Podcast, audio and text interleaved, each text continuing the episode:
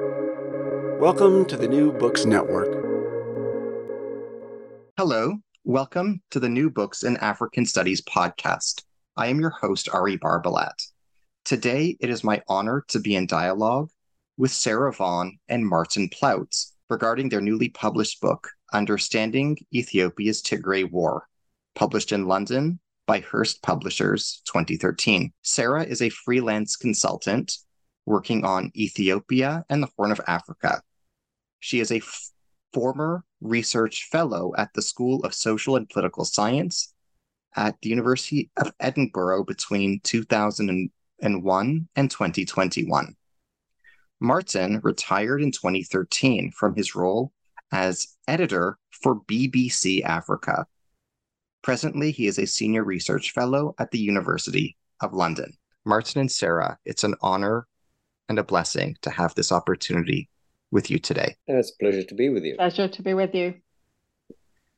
To begin, can you kindly tell us about yourselves? What formative events in your lives inspired your professional and writing journeys and inspired your interest in the topic of this book?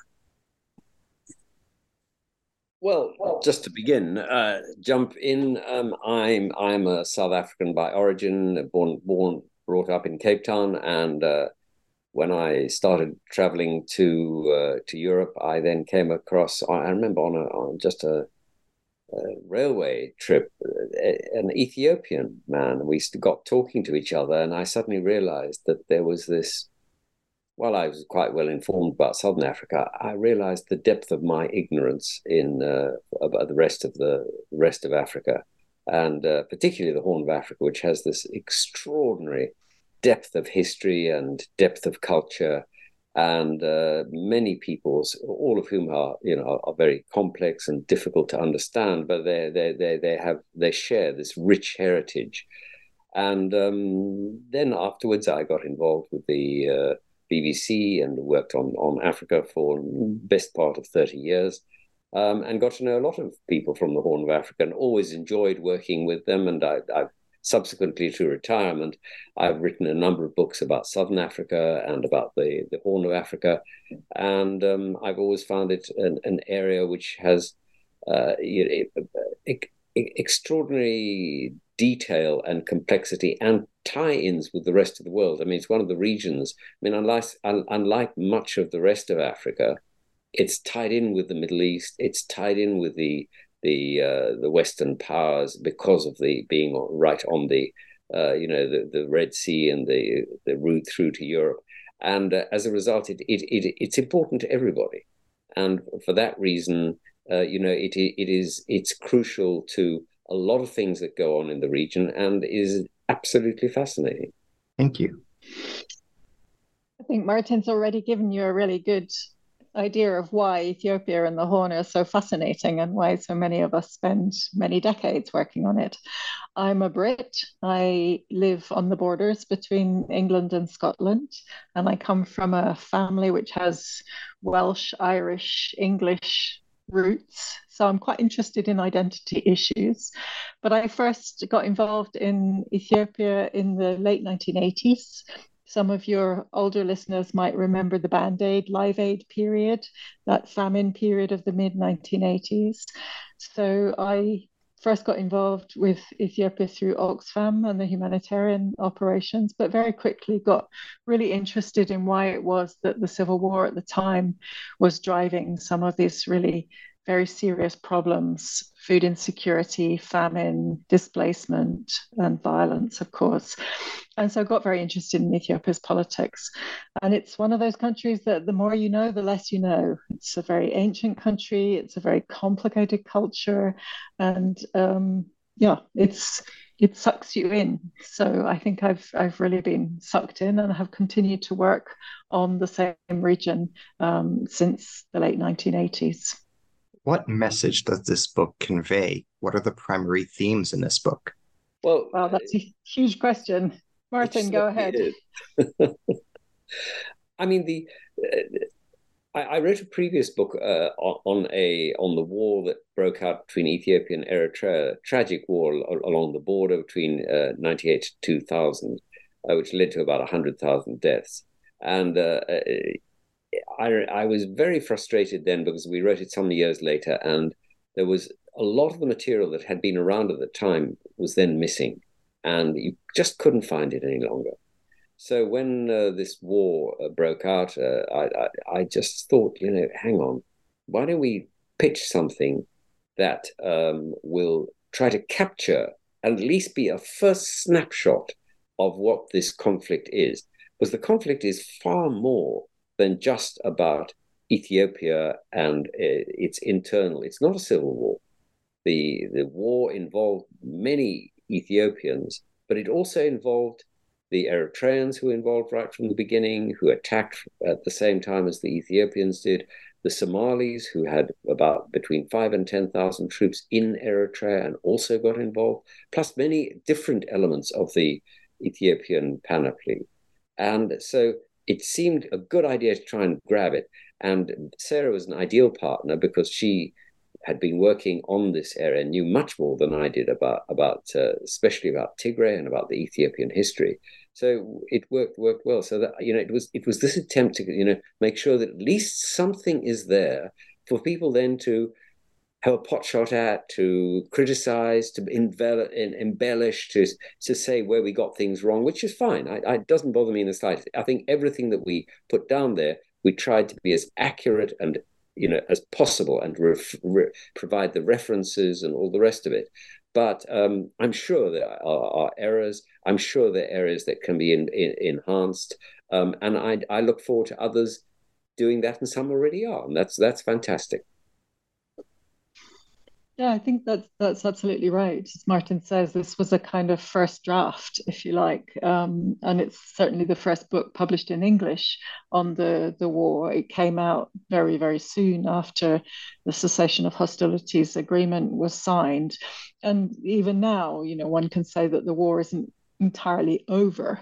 We don't have a solid, sustainable political settlement, and there's still a lot of anxiety about ongoing human rights violations and the inability of displaced populations to return to areas that they were pushed out of um, in the war.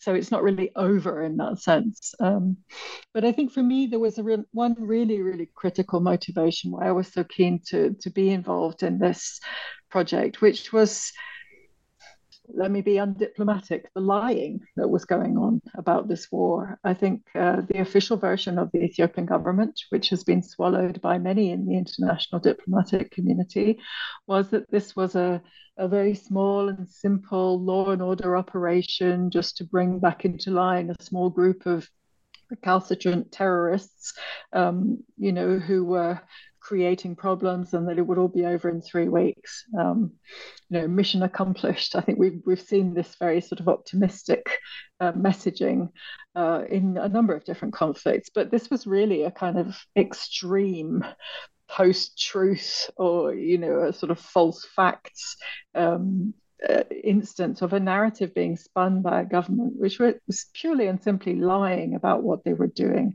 to an element of their population. Um, and the, the extreme, egregious human rights violations uh, which were taking place during the war under cover of darkness. This was a real hidden, untold war where the internet was switched off, there were no telecoms. I think it's hard for us in the West to imagine. Um, where you, you just can't find out what's going on about your your loved ones back in, in Tigray, there was just a complete blackout on all news.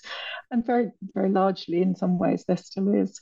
So for me, the the need to get the sort of the real story out there and uh, you know really something which was demonstrated how much more complicated this was that it was not just about law and order or terrorists that this was a very very deep seated political struggle and that the war had been deliberately engineered by some really venal politicians at the helm of Ethiopia and also neighboring Eritrea, um, who deliberately went about weakening, if not trying to eradicate a particular population in, in Tigray um, in their own political interests very deliberately and with great wickedness, in my view.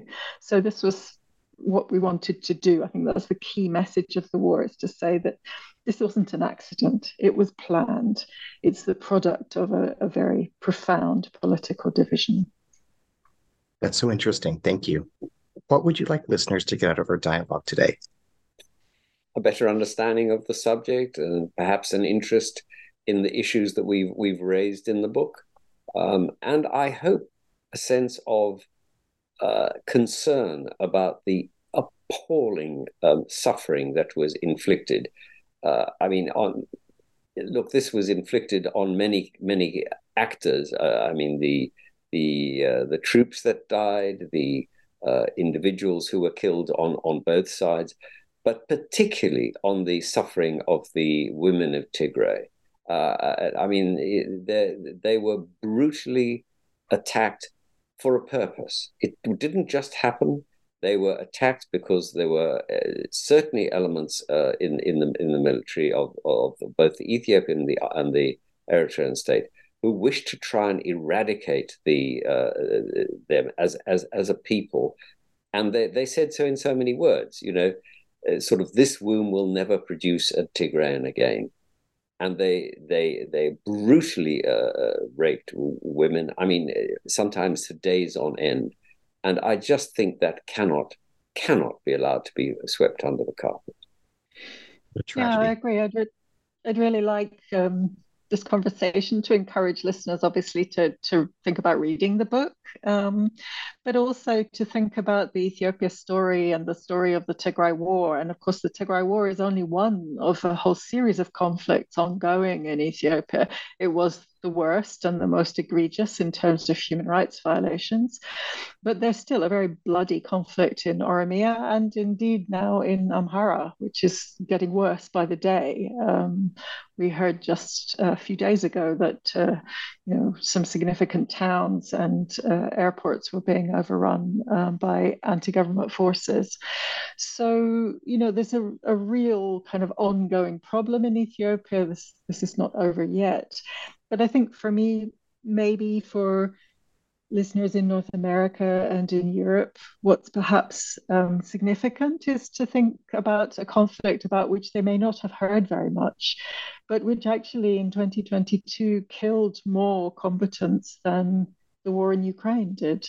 Um, a report recently came out suggesting that around 600,000 people were killed only in 2022 in the Tigray conflict. Now, we see Ukraine quite rightly all over our screens on a daily basis. Um, but I think this is another conflict which it's important to remember is really having a dreadfully devastating effect in another part of the world, which arguably, like Syria, like Yemen, like uh, Afghanistan, perhaps, is somehow just not covered in the same way by our media. And I think if if this conversation helps um, your listeners to to think more about that and to be interested to read some of these other stories, then that would be a great result.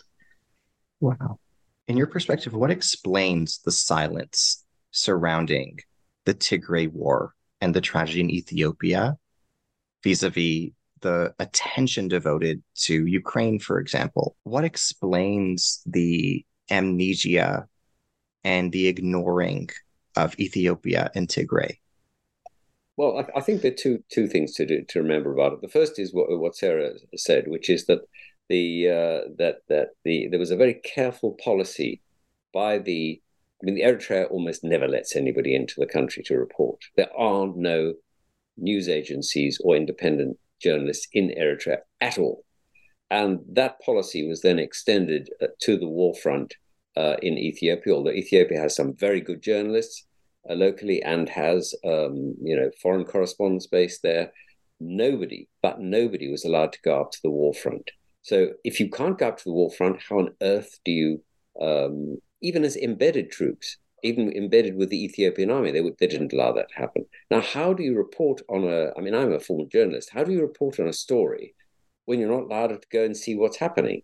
So, you know, yes, you could hear stories from people who were caught up in it, but even that was exceptionally difficult because they, as Sarah said, they cut the uh, the telecoms, they cut the uh, the Wi-Fi, they cut all supplies going in, and it was only with ex- a very very small number of you know satellite um, systems were the Tigrayans able to get any news out, even to their own people um, in the rest of the world, upon whom they relied for you know support.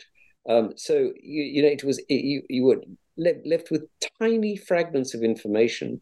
So it's not surprising that people didn't hear about it. I mean, I did help a couple of journalists to get in. I uh, put them in contact with people and told them I don't want to know how you get in because I don't want to be the person who leaks it. And they did get in. They did their best, but it was only they were tiny drops in in the ocean. The other reason, of course, is that you know Ukraine is in the middle of Europe, and it, this is a potential uh, conflict uh, which could bring in uh, the whole of NATO. Uh, it could involve nuclear weapons. So, of course, it has a, uh, a resonance for for people in the West that um, an, a, a, conflict in, in in Africa, when there seem to be so many conflicts in Africa, uh, it just doesn't have the same resonance. But that doesn't mean it shouldn't. It should. Yes, I agree. I mean, it was partly because it was so difficult for media to get access. I think there's also a bit of complicity from from the international community and geopolitics. And Ethiopia is a problem for many of its partners. You know, it, it's really important to think about how the geopolitics of the Horn of Africa and the Red Sea and the Gulf states um, have shifted uh, over the period, for instance, since the 1980s when I first got involved with the region. Um, you know, we're no longer in that kind of Cold War period where you had the, the Soviet bloc and the Western bloc, and it was very clear. And Africa was, you know, allied with one or the other. And of course, during the 1980s, the Ethiopian government was allied very clearly with the Soviet Union. Um, and that meant that Western policy in supporting uh, humanitarian operations was was pretty straightforwardly channeled not through the government but through international non-governmental aid agencies, Oxfams and CARES and World Visions and so on and so forth. Um, and the government was a problem. Now we're in a different situation where you know the, the prime minister who came in in 2018, who I think is a, a primary architect of this war, came in as a reformist, came in as a great hope with a lot of optimism and with a lot of support from the Trump administration in the US. So, you know, there was really a reluctance to criticize um, his actions, and there was I think, too much complicity amongst the international community in going along with this idea of a law and order operation and that, you know, the other side were the problematic characters. I think that the Tigrayans who um, were in control of the, the northern region that was uh, was attacked by the Ethiopian government and its allies had been seen as Marxist Leninists, that they were too close to China. This was a kind of narrative that certainly the Trump administration swallowed uh, with a bit too much enthusiasm and with uh, not enough caution, I think. So but now you're in a situation at the end of the war where I think the West doesn't want to lose Ethiopia. You know, we're now in a multipolar world. You have Russia, you have China, you have the Gulf states, the Emiratis, Turkey, the Saudis, and so on. So, you know, in a sense, back in the 1980s, I think if an Ethiopian government had done this sort of thing, it would have been roundly criticized and um, and sanctioned and um, subjected to a lot of clear-cut moral opprobrium because of the complexity of the geopolitical situation now. And, and Martin can say a lot more about this because he's re- written an excellent chapter on this issue um, at, the end of the book.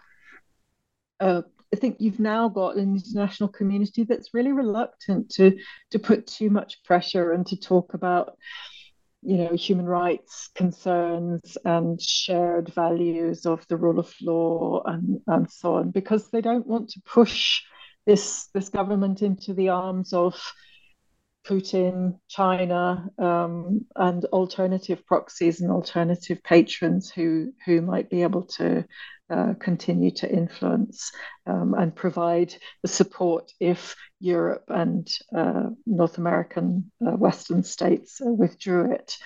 I don't know, Martin, do you want to say a bit more about the geopolitical situation? But I think that's also influenced, geopolitics has influenced the way publics in the West um, are not being as informed about this this war as they might have been. Where you know, in the Ukraine case, case we're all clearly on on one side of this, whereas the Ethiopian case is a bit more complicated. So I think in human rights terms, it shouldn't be. Yeah, I mean, I, I completely agree with that. I, I think that is that is correct. Um, I, I mean, one way of looking at, at this is to is to consider what's going on across the whole of, of Africa, almost from Mali right through to Eritrea uh, and beyond. Um, and that is that there, there is now a real struggle um, between three different groups. On the one hand, you have uh, the jihadists who are trying to take control um, of, uh, I mean, not not not uh, Ethiopia. Uh, I mean, they're they're marginal there, but in, across a whole swathe of the Sahel, they are really big players. Um, various uh, uh, Islamist groups. Um, you then have there was a response, a strong response with uh, the West coming in trying to bolster various governments who were uh, fighting them. But the um, you know, sometimes in a cack-handed way, sometimes poorly.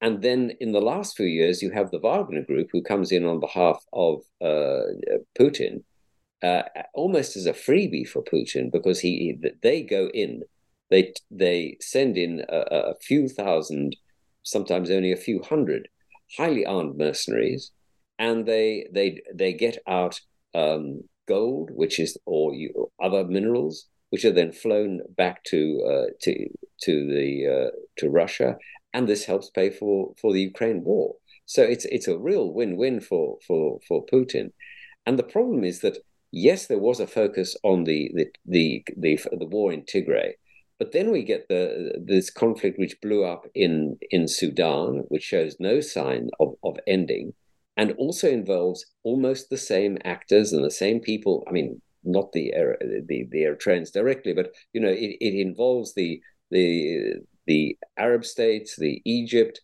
Um, it involves you know Ethiopia could get drawn into it, um, and you have the Wagner Group involved. Then you get the the coup in Niger. So one of the one thing spirals after the other, and quite frankly, um, if you're sitting in uh, I don't know in London, Paris, or in uh, in Washington, you just think, well, which of these conflicts are we going to get involved with?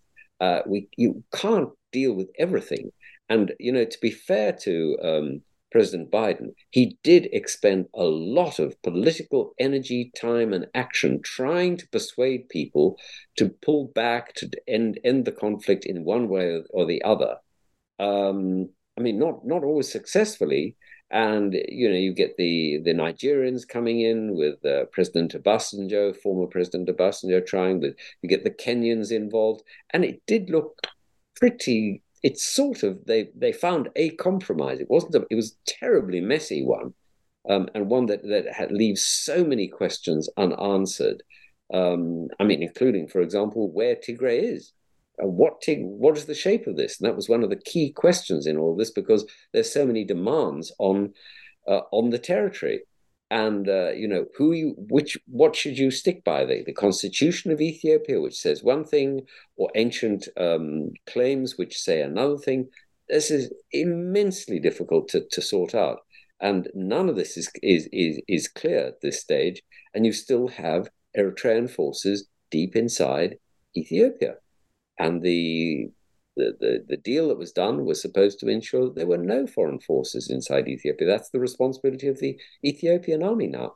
Are they fulfilling it? No. What misconceptions about the situation in Tigray does your book challenge?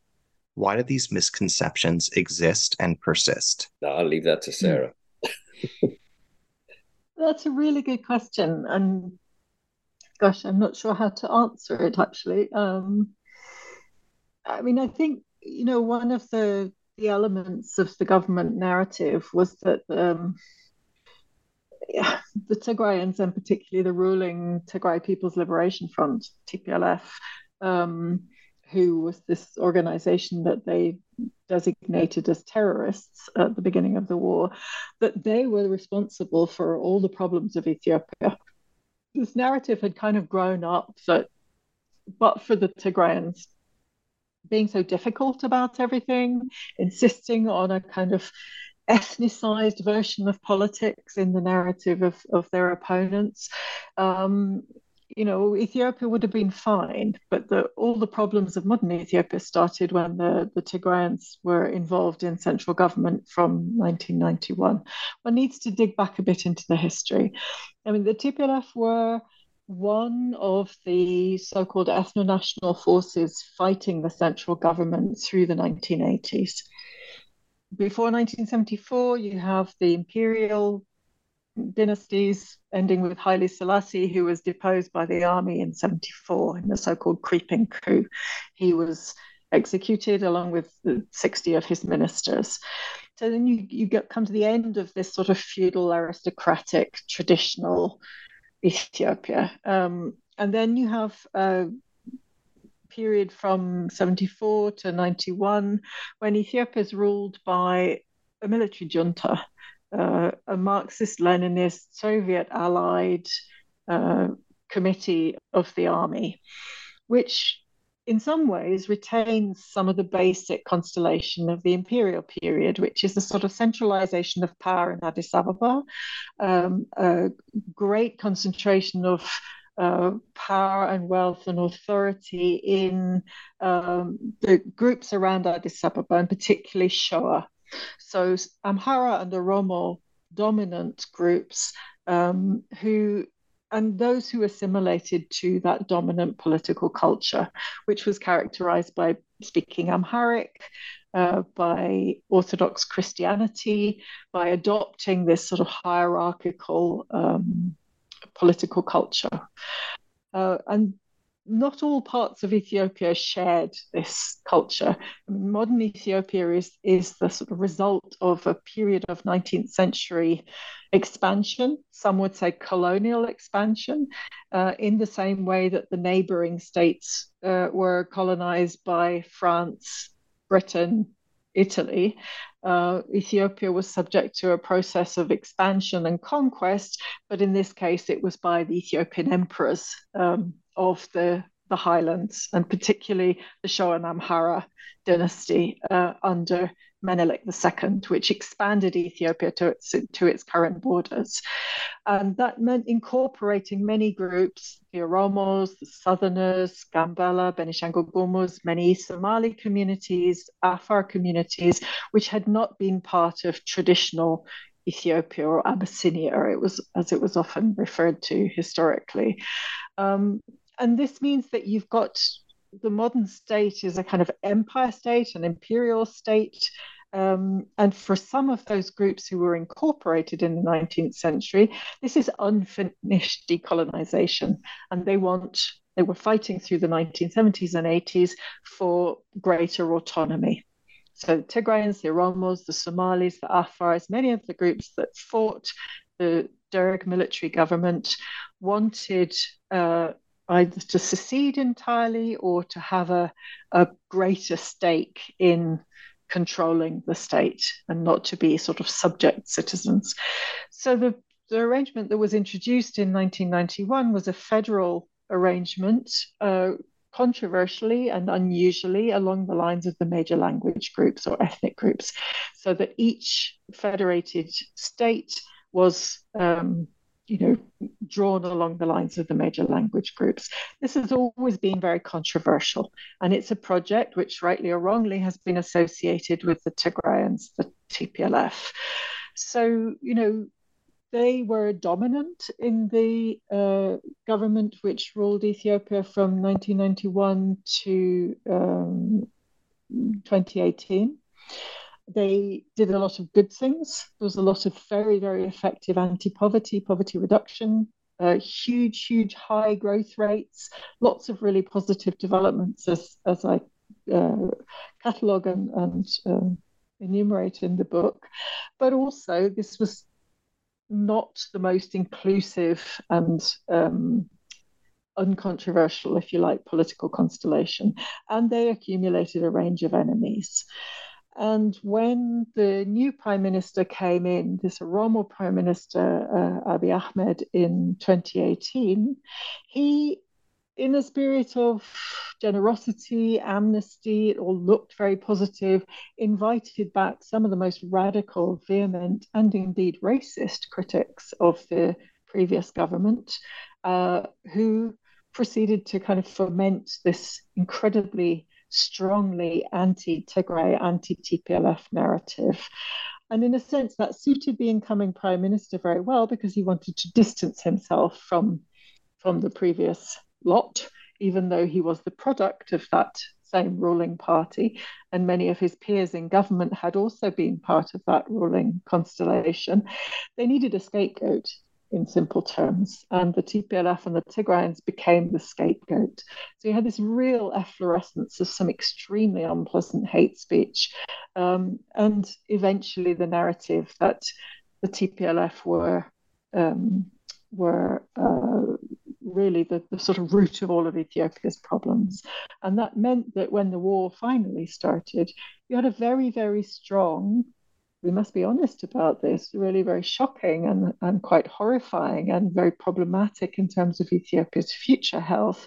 We had a very strong public consensus in support of, of the war against Tigray. Um, and I think that makes consensus building and bridge building and healing and processes of transitional justice, truth, dialogue, inclusion, extremely problematic because that those sort of the viciousness of that period of, of mobilization is still very, very, very strong in Ethiopian political narratives today. I've gone in many different directions. I'm not sure if I answered your question. Thank you. Can you describe the geography and demography of the Tigray region of Ethiopia? Martin, do you want to have a go at that? Well, eh, I mean, it is a uh, it is part of the northern highlands of Ethiopia. It it borders on uh, Eritrea in the north, with whom it has uh, strong links because but both the high, all the highland peoples, uh, not all, but the majority are are Christian, Orthodox Christian, and um, they speak similar languages and have the same kind of Christianity, Orthodox Christianity. Um, um, but I mean, the to the to the west, and this, in a sense, you see, you, you, it depends where you draw the line. Where do you think the, the border is? Do you think that, that Tigray has a border with Sudan? Uh, because you then, from the highlands, you descend into the lowlands. Uh, and that is a very difficult question to answer. I mean, historically, and there are plenty of maps to show this, yes, indeed, they did have a border, and that was their area. But the the the, the groups that were mostly involved in uh, the conflict, particularly Amhara, said, "No, it's our area. It's traditionally our area. You, you shouldn't be here," and that is uh, a, a, a, a, a big problem um, because it is um, one one of the issues that is uh, um, still dividing people today. Uh, then to to the uh, to the uh, east, you have the Afar people who are uh, the uh, who are very different ethnically and are, are Muslims. And then uh, to the south, you have um, various peoples, including the Oromo, as as uh, as Sarah was was describing. So it, it, it is, you know, the, the complexity of, of the the and everybody has a claim on everybody else in a sense, and that is where the difficulty arises because if you are you going to go back 100 years 200 years 50 years 300 years? Depending on which, which well, your answer to that you then find that, that, that there's this you know it's a bit like they're trying to un- sort out um, you know central europe. You may remember there's the, the old very old joke about the man who moved house uh, i don't know five times and was in different states and he never actually left his own village and that was you know I think that was Poland. Um, you know, but different different bits of, of it had been taken by different countries at different times, and that, in a sense, is exactly the same problem in the highlands of Ethiopia. That different people have had bits at different times. So where do you, how do you sort out that mess, and how far do you go back? And that's why, I, I mean, I, I think that the the central question in Ethiopia is do you allow people to express their their own ethnicity, their own um, their own nationalism uh, and uh, take control of it, or do you insist that everybody's an Ethiopian? Finished. End of. And that is the key question as to eh, because on that question turns the whole your whole attitude towards the past. If you believe that it's, you're just an Ethiopian, then you believe that there was no colonization; it was just a sorting out of things in the 19th century. If you believe that that that everyone has the right to their own national identity, then you're going along saying, "Well, yes, that was colonialism, and we still have rights."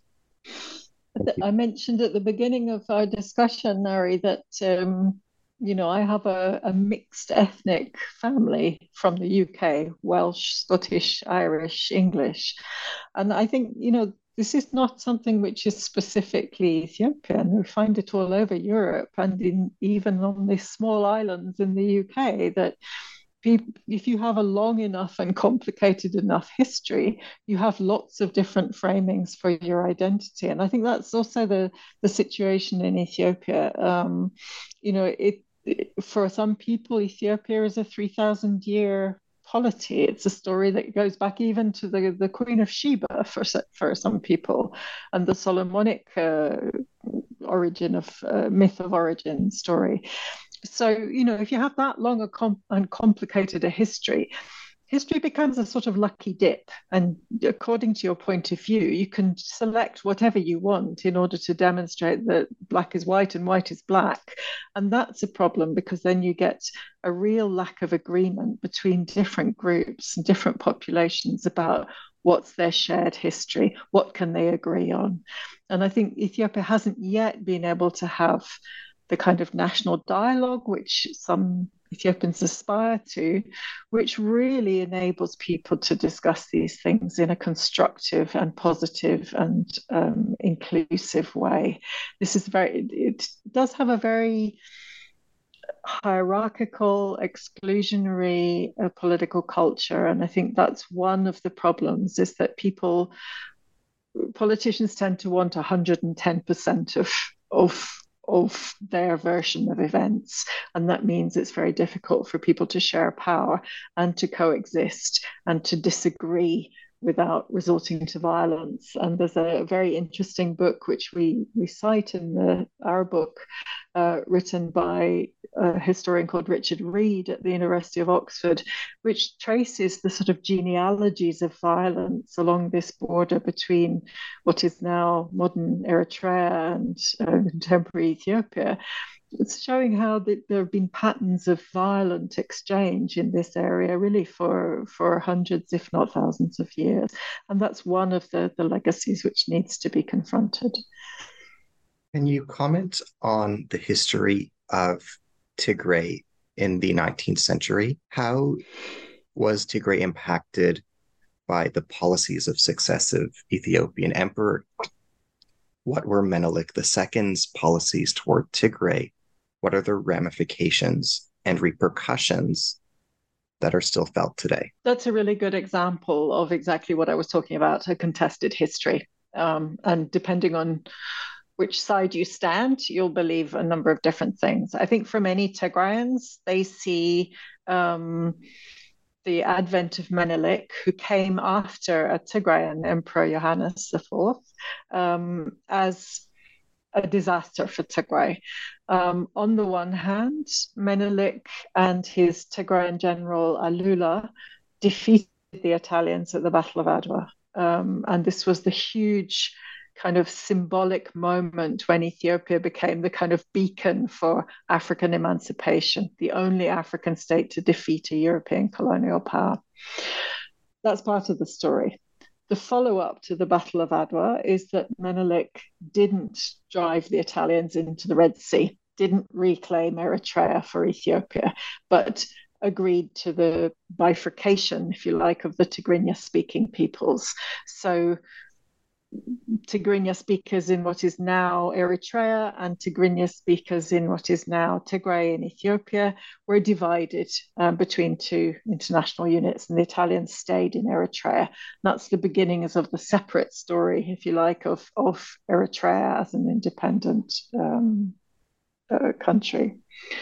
so you know, for many Tigrayans, they have a very negative perception of Menelik. Um, that you know he failed to keep this historical important area together, that he failed to keep the coastline, that he made Tigray into a poor periphery. From Menelik's point of view, he's from further north and uh, further south in Shoa. You can see why he wasn't quite so keen on this very tough campaign to to get the the uh, Italians out of Eritrea when there were much richer pickings south. You know, the, the Tigray Eritrea highlands are pretty impoverished, poor, difficult to farm, whereas moving south and conquering those areas uh, of southern Ethiopia uh, offered an awful lot more in terms of resources, gold, slaves. Ethiopia was a very, very important slave trading uh, nation for all that it sets itself up as a kind of bastion of African um, emancipation. It's more complicated than that. Um, so, you know, one can see from Menelik's point of view why he wanted to look south and, and east and west and rather than just focusing on the coast. But it's something that hasn't been forgiven uh, in the north. Meanwhile, for, you know, Amharas who identify with Shoa or with Menelik's legacy, they see him as the great unifier of the um, imperial um, state of, of Ethiopia. So they're very, very polarizing views um, uh, about Menelik in different parts of the country. The, as far as Tigray is concerned, also this the negative sense was reinforced because of the really devastating famine and the rinderpest epidemic, which um, came just after the Battle of Adwa. This really terrible terrifying um, uh, animal epidemic that um, undermined cultivation and saw a terrible deprivation. But this was really the beginning of a period under Menelik, then after his death during the, the regency, and then under Haile Selassie, where um, you had this this period where many Tigrayans felt that they were excluded from, from the center, having played a fairly important political role under Emperor Yohannes, um, who was killed uh, fighting the, the Mahdists in Sudan on the on the west. Um, so you know they're they're sort of the decline of their their traditional uh, historical power started with Menelik, and they're sort of only recovered their role at the center of the Ethiopian state after after 1991. So I think that's a pretty grim period um, for many Tigrayan nationalists. How did Italy treat Tigray during its occupation of Ethiopia between 1935 and 1941? In what ways is the present situation in the Horn of Africa a consequence of the legacy of Italian colonialism in the region? How can the history of Italy's presence in this region shed light on present dynamics? Again, that's a really complicated question for a specialist, and I'm I'm not sure I'm one. Um, but I think uh, there are some very, very important legacies of the Italian period, not only in Tigray, but all over the country. Um, I mean, Mussolini only occupied uh, Ethiopia for five years before um, he was ousted um, by the British and the returning um, supporters of, of Haile Selassie uh, with the defeat of Italy in the Second World War. Um, but that five year period saw the most extraordinary uh, development of infrastructure all over Ethiopia. Massive road construction campaign. Some of the most important arterial roads to this day were constructed in this this uh, very short period. I think there was also another uh, legacy of the Italian period, which resonates. And that's something which is a bit of a taboo, I think, in Ethiopian politics and not talked about very often, which is that Italy um, set a precedent for dividing Ethiopia uh, on the basis of ethnicity or language groups. So Ethiopia was incorporated with Eritrea and Somaliland, uh, Somalia, uh, under Italian imperial East Africa. And so Tigray was united with with Eritrea to the north, um, and with the the uh, capital centering um, in that area, uh, whereas you know Amhara was all under one area, Oromia was was under one area, the Somali areas were all under one area. In a way, that's a sort of a, a kind of historical memory blueprint for uh, the ethnic federal arrangement, which was um, instituted in 1991. Of course, not many federalism enthusiasts wanted to talk about that because, you know, referencing your new political project back to a period of colonial fascist occupation isn't something very popular or fashionable um, ever since. But I think there is something significant about that period of Italian occupation reminded some Ethiopian communities that there could be something other than just dominated by the Ethiopian emperor state, empire state, that there were other alternative ways of administering themselves. And I think particularly in the Somali areas in the east, it kind of reignited a sense of Somali nationalism and irredentism. Of course, you remember that the, the famous Somali flag is the five-pointed star, which is for the, the reunification of the five Somali territories of Somalia, Somaliland, Ethiopian Somali region, Somali areas of Djibouti, and the northeast frontier uh, areas of uh, Kenya, which many Somali nationalists have often wanted to reunify into one great Somali uh, state.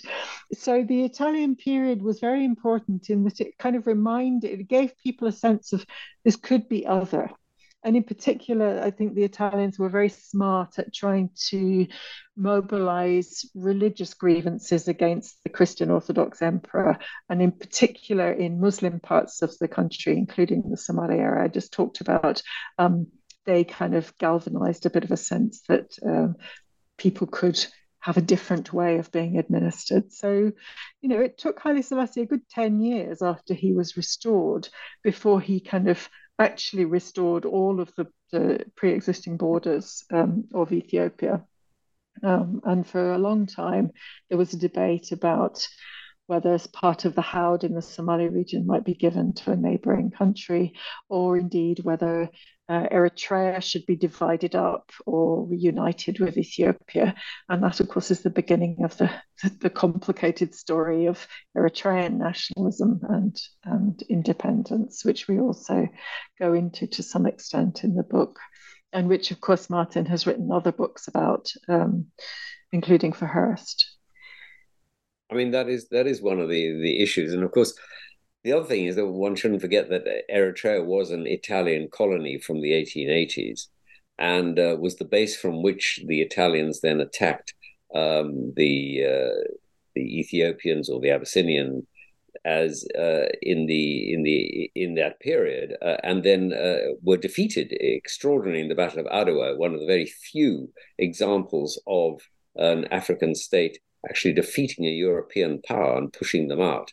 Um, and uh, it was one that that really rankled with the Italians, and was one of the reasons I think why the uh, why Mussolini insisted on on you know proving that he was you know rebuilding the the great uh, sort of Roman Empire view of of, of Italy, uh, and uh, one shouldn't forget that the that they also conscripted and and mobilized and uh, Eritrean what were called troops who were called askaris, who they used on the front lines against the uh, against the uh, uh, um, the Ethiopian Empire during the Second World War, and uh, uh, that was they were then defeated uh, early on by by the by British troops supported by um, Sudanese and Indians, and they they took back and Eritrea then was left with Britain, and Britain then didn't know what on earth to do w- with it, and turned it over to the United Nations eventually after the war, because they didn't want another colony.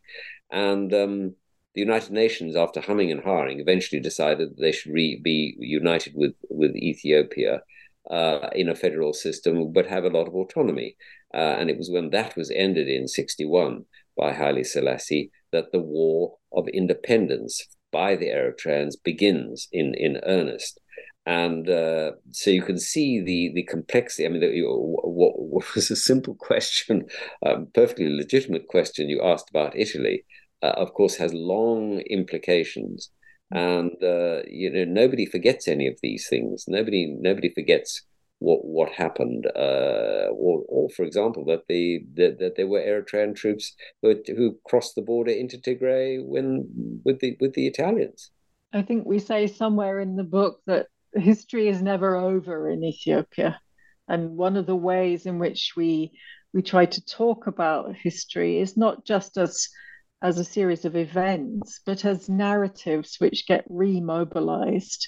I think that's why some of this historical discussion is so salient to the contemporary problems and the war that we've seen in the last two years in Tigray, because it's continuously remobilized as a justification for Ethiopia should be a federal devolved you know association of of broadly autonomous units or no no ethiopia should be centralized and you know we should all as martin said we should all be ethiopians and forget about those those um, uh, other identities the ethnic uh, side of things. So you know one can always mobilize history on one side or the other of this division um, and it would be better if Ethiopians debated their histories sitting in a room as we are discussing today rather than than resorting to violence. But unfortunately, this this dreadful war has been one of the the ways in which um, competing forces have tried to demonstrate the superiority of their of their perspective. Thank you. Can you compare and contrast Haile Selassie's treatment of the Tigray region and its populations with the Derg Mengistu regime's treatment of the Tigrayan region and the Tigray peoples.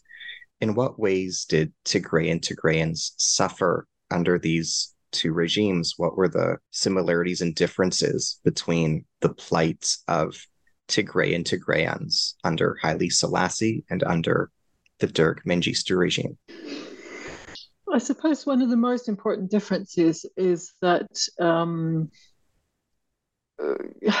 well, for most of the Mengistu regime, the Derg regime, uh, there was a civil war being fought in in Tigray. So the sort of real serious armed resistance to the central government of the Derg uh, took off in earnest with the establishment of the TPLF in 1974. Um, so, you know, it was a much, much more brutal period. It was a brutal regime. It had enormous military conscription. Um, you know, it had the biggest army in Black Africa. Uh, it was allied with the Soviet Union, which certainly up until '89 was providing it with with anything it wanted in terms of materiel, uh, supporting it very heavily, even with with Cuban troops and so on. So it was a very very brutal civil war that was waged through the 19 late 70s, but particularly in the 1980s. And you know, as a consequence of that, um, the Band Aid Live Aid famine, when I first came across Ethiopia and got interested in it, you know, is is very much off is seen as a, a, result of the failure of the rains and um, failure of production. It's also a function of a deliberate counterinsurgency strategy by the Derg government. You know, that famine in Tigray and Wallo was because of the way that the government fought the war in those areas. There was a, a phrase that was used very often, and which has we've seen again just in the last two years um, of uh, politicians saying, you know, in order to catch the fish, meaning the TPLF, we need to drain the sea, meaning the peasantry. So this this kind of collective punishment, and particularly a punishment um, based on starvation, was a feature of the 1980s. Um, however, there are, I mean, there wasn't nearly as as bad a situation in some ways under Haile Selassie, though one can also see some of the, the sort of earlier precursors of some of these problems. There was also terrible famine uh, in Wallo, more than in Tigray, so just slightly further south, in 73 4, and that was part of what brought the emperor down um, because of his neglect of the, the starvation of, of populations in those areas of the north. Um, but there was also some resistance in Tigray, though on a much, much smaller scale. In the 1940s, you had the so called First Wayane, the first revolt, um, which was actually put down, which is more uh, localized and more against sort of um, depredations of the imperial government and taxation in particular. Um, but it provided a sort of prototype, which, as I discuss in one of the chapters of the book, the TPLF then kind of adopted as a, a way of thinking about um, revolt and resistance in an indigenous way in Tigray. Um, so Wayane became the name that the TPLF gave itself, and it's a sort of shorthand uh, by which uh, Tigrayans, TPLF, are referred to derogatorily by their their enemies as a as a sort of insult, but also it's the way they refer to themselves with pride as as resisting. Um, so you know, the, I think the the problem of the um, imperial period was was neglect and very very little attention to a northern periphery um, little in the way of education, schooling, which which created a sort of sense of of uh, frustration and resistance and neglect, but a much much more serious uh, repression during the Derg period, partly in response to the resistance which had grown uh, with the establishment of the TPLF um, which itself evolved out of the, the sort of radical leftist student groups which brought down the, the imperial government and, and unfortunately uh, installed this dreadful military regime. What did the Tigrayan people and Tigrayan region suffer during the Ogaden War and during the 1998 to 2000 Ethiopia Eritrean border war? What were the consequences of these two wars and conflicts for Tigray and for Tigrayans?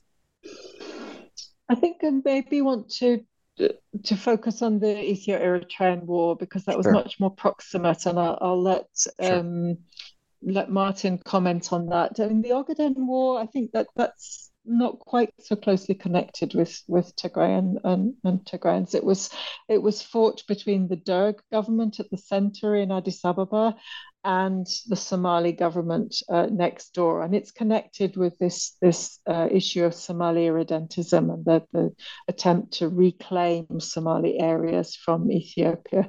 But I think much more specific and relevant to Tigray and to the events in our book is is the uh, Ethio-Eritrean War of 98 to 2000. Uh, Martin, do you want to have a go at that?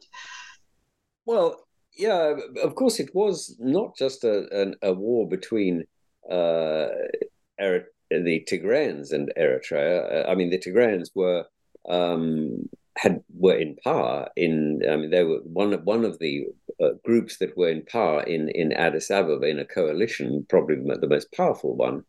But uh, it wasn't just them; they weren't the only people in, in involved.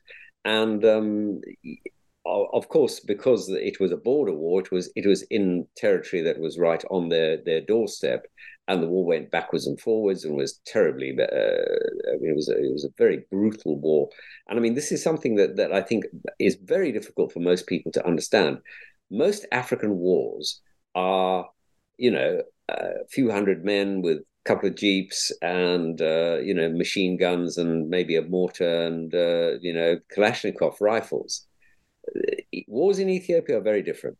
Uh, they are in in this area. They are you know the whole deal. So you're talking about um, supersonic aircraft. You're talking about heavy artillery. You're talking about tanks. Um, everything you can possibly imagine. I mean, it would it, it would be it, it would be fairly comparable not absolutely, but fairly comparable to the war that's now going on in Ukraine. Very different from the fighting that, say, goes on uh, routinely, say, in, in in the Democratic Republic of Congo, which has been at war now for I don't know thirty years, um, or in, or in in in Sudan, neighboring Sudan. Very different, um, and uh, you know that means that the the the stakes are so much higher. And one of the issues that was that turned the current war was the question of who was going to provide those weapons. And because the borders of Tigray were sealed, they couldn't get any more weapons, and particularly couldn't get any more ammunition, which meant that the Eritreans and the Ethiopians had an enormous advantage. And they were supplied by the Turks, by the Chinese, by the um, by the Iranians, uh, particularly with drones. And the, the thing that turned the current war probably were the Turkish drones, which were enormously effective. The Ethiopians poured money into purchasing them. The uh, Turkish um, military came and set up camps in uh, the Air Force bases in Ethiopia and trained the Ethiopians in how to use them. They were very, very effective. They meant you could monitor um, the advances and the retreats of your opposition and hit them when you wanted to.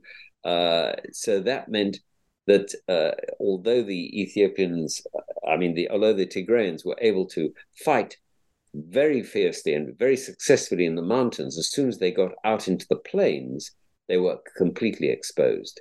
And uh, it was one of the reasons why they were unable to break through, particularly in their attempts to get through in the east, and why they didn't attempt to, to break through in the west. They did advance quite a long way towards, a very long way actually, towards uh, Addis Ababa, and there was a moment when it looked as if they might take it, and the United Nations, the UN, uh, Washington, the French, all pulled their their staff out. They thought it was that bad. Uh, in the end, they didn't, and they went back, and uh, probably because they were being outflanked by the Ethiopians and because of the attacks from the air by the drones. So you know, there, there's some things which were you know quite peculiar to this war. Um, but nobody should underestimate, uh, you know, the, the level of um, uh, of aggression and the level of fighting that that goes on. It is it is absolutely appalling, and as I say, comparable to uh, the the Ukraine war. Perhaps one thing, just just to complement what what Martin said. I mean, the, the the Ethio-Eritrean War of 98 to 2000, I think is, is a really relevant context for what's happened uh, more recently, the war that our book focuses on, in the sense that the period from 2000 to 2018 was a sort of period of stalemate. So you had this Cold War standoff with the border closed, where Ethiopia and Eritrea were never reconciled. Um, and I think in that period, the Eritrean regime developed a narrative whereby, you know, the Ethiopia and particularly the Tigrayans, and they referred to it as a Tigrayan regime, a Wayane regime, were responsible for all the ills that befell Eritrea. And there's a phrase um, which is developed by a historian who said, you know, what whatever the question was for the Eritreans, the answer was Wayane. They blamed everything on the Tigrayans. And in consequence, they began gradually a process of trying to undermine the Ethiopian state. Um, and they hosted the various political enemies of the, the government up to 2018 and uh, whether they were armed groups like uh, so-called Ginbot 7, the Pan-Ethiopian nationalists, or the Oromo Liberation Front, and all of these groups which had a very, very strong anti uh, Tigray sentiment, not least inculcated by Eritrean propaganda. And I think that's been a really important uh, precursor to the war um, when the, the situation changed after Abiy came to power. And of course, he made this rapprochement with with Eritrea, for which he was given a Nobel Peace Prize, and which um, you know, for many people in hindsight at least, looks very much more like a kind of pact for war between Addis Ababa and Asmara than a real kind of peace process. So that 98 to 2000 war really kind of is part of the sort of precursor of the, the latest uh, round of fighting. And as Martin one, mentioned, the Eritreans haven't left Ethiopian territory even as we speak. Absolutely, and and the one other thing to remember is that, that because that war left such bitterness, um, President Isaias of, of Eritrea was determined to have his vengeance in some way because he lost that war, and uh, he has bitterly uh, resented that that fact. And um, he, as soon as Abiy came to power, he really began working with him, plotting with him, uh, ensuring that there was a, uh, a, a narrative that they could work together in a common goal, bring in some Somalis, and with localized forces, they could crush and eliminate the Tigrayans forever. That was his. That was his bottom line. They were never. They were going to no longer be around, and they were going to be eliminated. Uh, I'm not uh, saying that he actually wanted to kill each and every Tigrayan, although sometimes it looked like that. But that they would uh, would no longer be a force, and that was the was the overarching ambition. And you can we we plot that very carefully in the book. You uh, you know we we really meticulously went through that, and um, you know that is really what what was at stake as far as the Eritreans were concerned, and of course it is in a, a matter of great uh, you know frustration for the Eritreans that they didn't manage to ever crush the Tigrayans. They the uh, the Tigrayans were forced out of their regional capital, Mekele, uh, right at the start of the war and for, I don't know, six months or so until I think June the following year. They were actually out of it, but they then managed to come back, rearm, regroup, and take their own capital, and that never fell throughout the rest of the war. And that is a huge issue of frustration for, for President Isaias and the, and the Eritreans, because despite throwing everything that they had at it, they weren't able to finally eliminate their enemy. Thank you. What kinds of atrocities have unfolded in the present Tigray war? Can you describe the most important mass killings that have taken place? Yep. Let me just quickly summarize the way I see it and then hand over to Martin, who's written most of the sections of the book on this issue. I mean, it seems to me that there are six categories of human rights violations, which are really quite remarkable um, in this war. The first is is execution of civilians, and those are mostly men, including boys and elderly men, in really enormous numbers. Um, and uh, we have some colleagues at the University of Ghent who've done remarkable work to document uh, some of these um, incidents.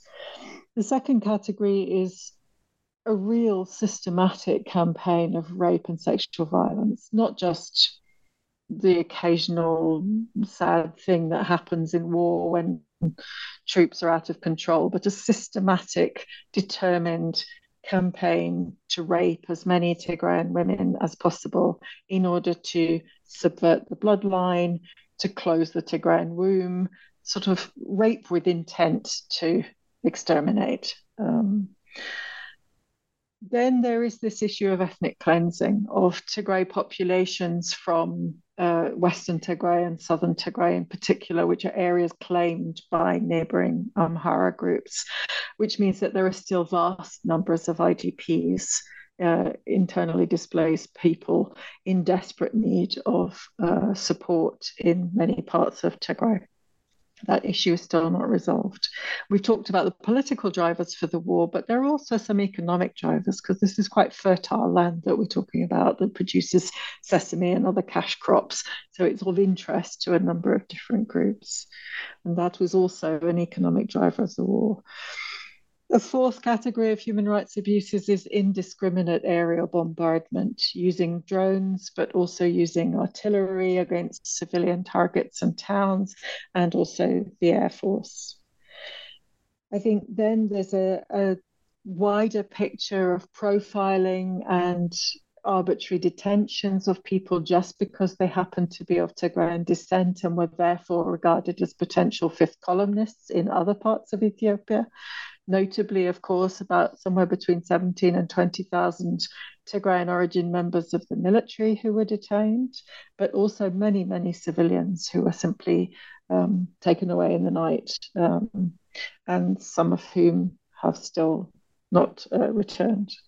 But then, perhaps most dramatically of all, and, and strikingly of all from a historical point of view, is this kind of strategy of enforced starvation, of removal or destruction of the means of survival. Um, you know, this this first phase of the war when Eritrean forces with Ethiopian forces and some regional militias really looted everything which could be used to, to feed civilian populations from animals and crops, but also jerry cans for water and cooking pots and the means for cooking, oil, everything. So that then in the second phase of the war, when the Tigrayans returned to their capital, they were surrounded, uh, and the Ethiopian government refused to allow food supplies to go through to this very, very vulnerable economic uh, area, which is, is not self sustaining in terms of, of crop production, uh, knowing that this was, was really going to have a devastating effect. So, this sort of de facto blockade, as the UN called it, um, was allowed to unfold. So, those for me are the six categories of human rights violations. But let me hand over to Martin to talk more about what this meant. I mean, I think you've done a very good job. I mean, the the only thing I would say is, is you know, you take a a, a, city like Axum, which was um, on you know, in the north of, of Tigray, and is is regarded by many people as a as a sacred city because the uh, the Ark of the Covenant is believed by Orthodox Christians to be in the uh, Cathedral of, of Mary um, and people come from uh, across the the whole of Ethiopia to worship there. And the there was an absolutely appalling incident when the, the, the town fell to the to the, Ethiopians and Eritrean forces. There was some uh, attempt by um, a, a, small group of, of to, to take it back, and the the Eritreans in particular then went literally door to door, and they every single man that they found I think even boys were just shot out of hand. The bodies piled up in the streets. Every single woman that they came across was raped. I mean, it wasn't just a few. It wasn't just, uh, it was literally systematic from one end of the town to the other. And I mean, it took a long time for this news to come out. At first, it was just uh, tragic rumors. Then it became confirmed. And there are now pictures. There's evidence. There is absolute evidence for, for all of this and names. Uh, we know what happened you know, and, and one of the great sadnesses of the, the the current situation is that this was all before a um, committee of the United Nations, which was established precisely to investigate what was happening, and they were denied access to to Ethiopia by the by the government. They were they were, they were denied access to uh, to Tigray. They were told they could not come in, they could not go there, they could not investigate. The evidence was um, was destroyed. Uh, we have, we know, I mean, and Human Rights Watch and Amnesty International have documented this that uh, you know graves were you know removed and and bodies were removed and the evidence was was was dis- demolished as much as possible. And I'm afraid to say that the, I think that that the whole um, uh, possibility of this being properly investigated is now practically over. And the last um, lever that the West had to um, bring this about, which was uh, the IMF and World Bank, because loan the the Ethiopians blew so much of their their funds on buying weapons uh, to, to fight the war. They were they're desperate for foreign exchange and for, uh, further loans to you know build the economy. Um, and uh, that could have been denied them through the uh, um, you know, through the IMF and World Bank. But I'm afraid it looks as if that is uh, that will not take place. Uh, you know, I, there, there, was a meeting, I think, in the last uh, week or so um, in in Addis Ababa, and I think that that that has been dropped. That and I I don't think we will ever have a proper uh, a proper hearing of the atrocities that were committed. I don't think we'll ever have it properly um, you know, noted, and uh, so that that people would be held and brought to justice.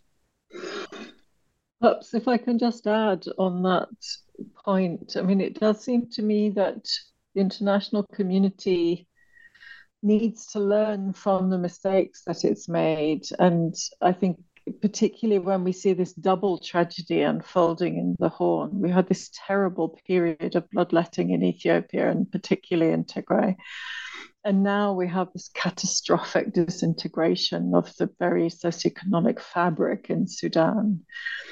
Now, you know, the lesson it seems to me from Sudan is that if you superimpose a peace deal, so called, which doesn't deal with the, the underlying causes of conflict and doesn't uh, allow a sustainable political settlement to emerge and to, to to build. But if you just paper over the cracks and paper over the resentments and the violence and hope for the best, eventually, and it may take 20, 30 years, that violence will re-erupt and it'll be worse than the last time round. And I think that's what we're seeing exactly in Darfur. You know, the, the CPA in Sudan didn't take account of Abyei, didn't take account of Darfur, and lo, it's all erupted again. I think the same lesson needs to be heeded in the Ethiopian context. Uh, you have a cessation of hostilities agreement, which is precisely that. It's not a peace deal, it's not a sustainable political settlement. There are many, many actors who still want to finish the job, uh, like the Eritreans, as, as Martin just described. So, you know, we have a really very fragile situation. And I think the sort of attitude of the international community just to sort of walk away and forget about what's happened, draw a line under that, and go back to business as usual with Addis Ababa, that is going to serve Ethiopia and its populations very ill in the decades to come. And that's one of the reasons we hope as many policymakers as possible will read this book and ponder on their contribution in cementing violence into the, the DNA of this part of the world, if you like. Where have refugees impacted by the present conflict fled to? What has become of internally displaced persons in the present conflict? Well, uh, I mean, they did originally uh, cross into uh, Sudan, but uh, the uh, Eritreans and the Ethiopians then blocked the exit. Uh, they put troops along it, and they sh- they fired on anybody who tried to to leave. that forced people to then go in other directions. Um, some went um, eastwards to towards the Afar region, but not many. Uh, some uh, tried to escape by going southwards. Uh, some went to um, into um, even even fled to Addis because they, they, they were just looking for for any sanctuary that they could, and there were.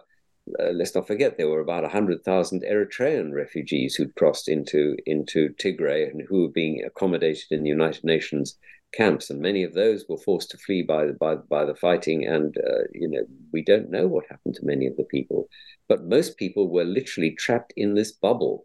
Uh, they were they were walled, hemmed in. So you know, it's not as if everybody was able to to to to flee.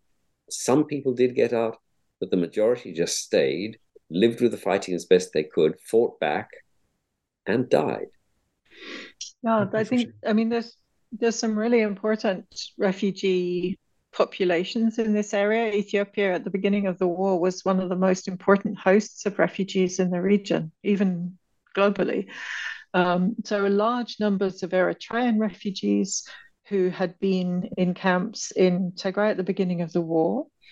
Some of those we believe have been forcibly uh, taken back across the border into Eritrea by Eritrean forces.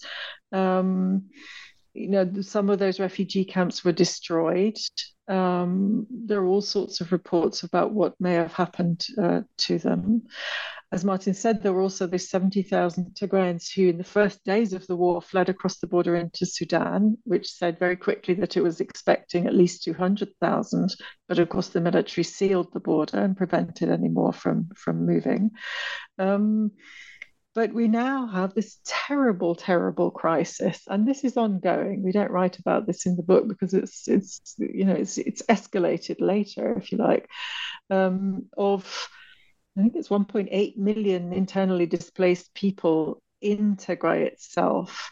Um, and I mean, one of the, the excruciating ironies, um, I mentioned this um, sort of hideous crime of enforced starvation, which uh, was perpetrated on, on Tigrayans during the war, during the siege. The sort of I mean, we're having a sort of second replay of that history in a sense now, but with the involvement of, of the very humanitarian agencies who should be feeding these very, very desperately vulnerable displaced populations. Since March of this year, both uh, USAID and the World Food Programme, which are the two big suppliers of relief food into Ethiopia, have cut supplies to the whole country because of a very massive uh, scandal of food diversion.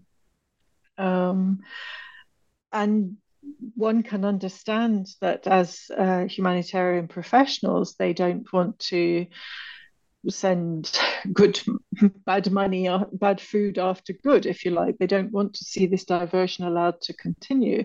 But on the other hand they are doubly punishing this desperately impoverished starving population um, particularly in tigray but also beginning to hit in other parts of ethiopia where 20 million people are in need this year of emergency food relief. And since march no food has been going into Ethiopia. Of course, its government says that it has a surplus of wheat and that it's been exporting wheat. The suspicion is that maybe some of that wheat was not produced in Ethiopia but was coming from the, the food aid uh, program. But until, you know, there is a standoff basically between the, the American uh, authorities and the World Food Program on the one hand and the Ethiopian government on the other hand. The humanitarian donors want to see a change in the food uh, administration system, which means that the government has its hands out of this process and that the, you would have a, a, different monitoring and verification system which was independent of government.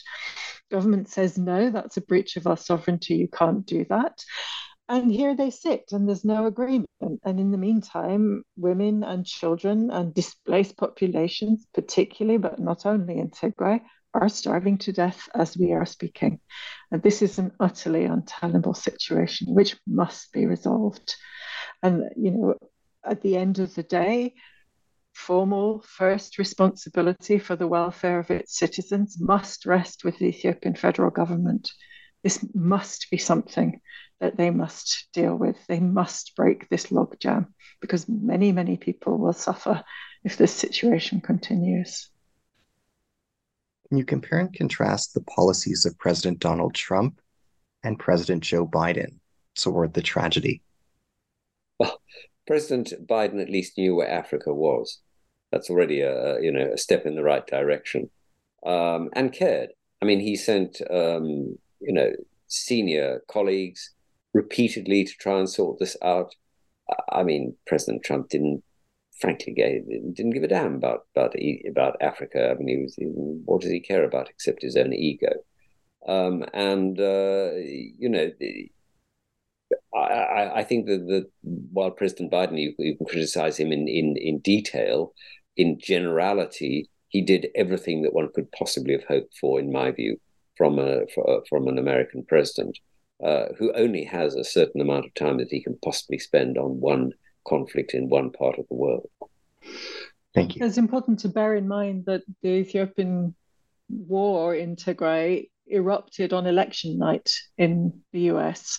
So when the world was distracted uh, to see whether Trump would be re-elected. And then, of course, you remember we had that terribly controversial period when the world was distracted by what would happen in DC and, and would Trump prevail or was the Biden victory going to, to be assured? So you had this period um, from the 3rd of November up until, was it the 20th of January uh, the following year, when there wasn't really a very coherent policy from the American side. Um, and they certainly weren't going to be trying to, to push back for the contending forces to withdraw or put pressure on. That did change when the Biden administration came in. There was a much, much more assertive policy, but didn't cut much ice. Um, by that time, the damage was done. And, um, you know, it's been very, very different difficult, as I mentioned earlier, for uh, Western powers to get much purchase on Ethiopia, which has been very smart in its public relations in trying to suggest that, you know, any pressure which uh, was placed on it because of its violation of human rights or its mistreatment of its citizens was somehow a sort of post colonial breach of sovereignty. So there's been this narrative of Ethiopia, you know, in solidarity with other African countries as a great Pan African project, um, defending its sovereignty against the West when in fact it was engaging in a war which did an awful lot to undermine its own sovereignty and which brought the influence of neighboring powers like Eritrea onto Ethiopian soil, but also made Ethiopia much, much more dependent in financial terms and in military terms on other great powers. Um, and we've seen the dreadful economic impact of this war as a result of the decisions taken. Just before we wrap up, I mean, can I can I just say two things? One is um, that the uh, is to remember that the the African Union actually got a deal within uh, about 10 days of the war breaking out on the 4th of November 2020. And they were going to have mediation with African presidents there. And it was all agreed between the president of South Africa and the president of Ethiopia. But I'm afraid the Prime Minister uh, of Ethiopia, Prime Minister Abiy, refused to allow it to go along. So, you know, in a sense, we have this failure which was based on something that could have really been a breakthrough. And the, the last thing I would just like to say, if I may, is what the um, what Prime Minister Abiy said on the 9th of November. This is a tweet that he put out, and it, it just shows how far wrong he was about things. He said, Concerns that Ethiopia will descend into chaos are unfounded and a result of not understanding our context deeply. Our rule of law enforcement operation, rule of law enforcement operation, uh, that rings a bell, doesn't it? As a sovereign state with the capacity to manage its own internal affairs, will wrap up soon by ending the prevailing impunity. That was what he said five days after the war began still not been resolved. Ethiopia is still in deep trouble because of this the conflict that he he threw his his people into, and there is no it's by no means uh, over, and that is the great tragedy of this situation. It is in a worse situation now than it was when it began.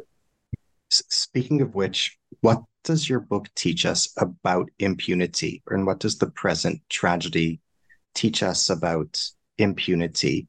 Can you go further in regard to the ramifications and repercussions of impunity for civilians in Ethiopia? Yeah, I mean, that's a, a huge question, and it's probably a question for lawyers. Um, and let me be frank for Ethiopians. I mean, let me just, in conclusion, perhaps reflect on the fact that we have written this book as two non Ethiopians, not from the Horn of Africa. We've devoted a large part of our lives, both of us, to this region, uh, but we are outsiders at the end of the day. But I think I want to say something about our sort of sense of shared humanity and our sense of obligation to tell the stories of the many many people who whose help and support and assistance we've benefited from greatly in writing this book. I mean it's easy for us as as two authors um, speaking to you comfortably from our living rooms but i really do want to conclude by acknowledging the real commitment and bravery shown by many journalists, researchers, translators, people who've reached out to us and told their stories. Several of them are included in the book. We also have a co author um, who uh, is Ethiopian, uh, writing under a pseudonym in the book. So, you know, this perhaps just to conclude by saying that the question of impunity is probably one for Ethiopians to deal with, and I think they'll have many decades to be dealing with this issue. And it's right that they should be uh, dealing with it. Um, but they have many friends across the world and many um, people of whom we are only two who would do a lot to support and to see the, the interests of Ethiopia flourish. And we, you know, we, this has been a wonderful country with which to be involved over 35 years in my case. It's a beautiful country. It's an extraordinarily diverse country. It's an extraordinarily charismatic and fascinating country.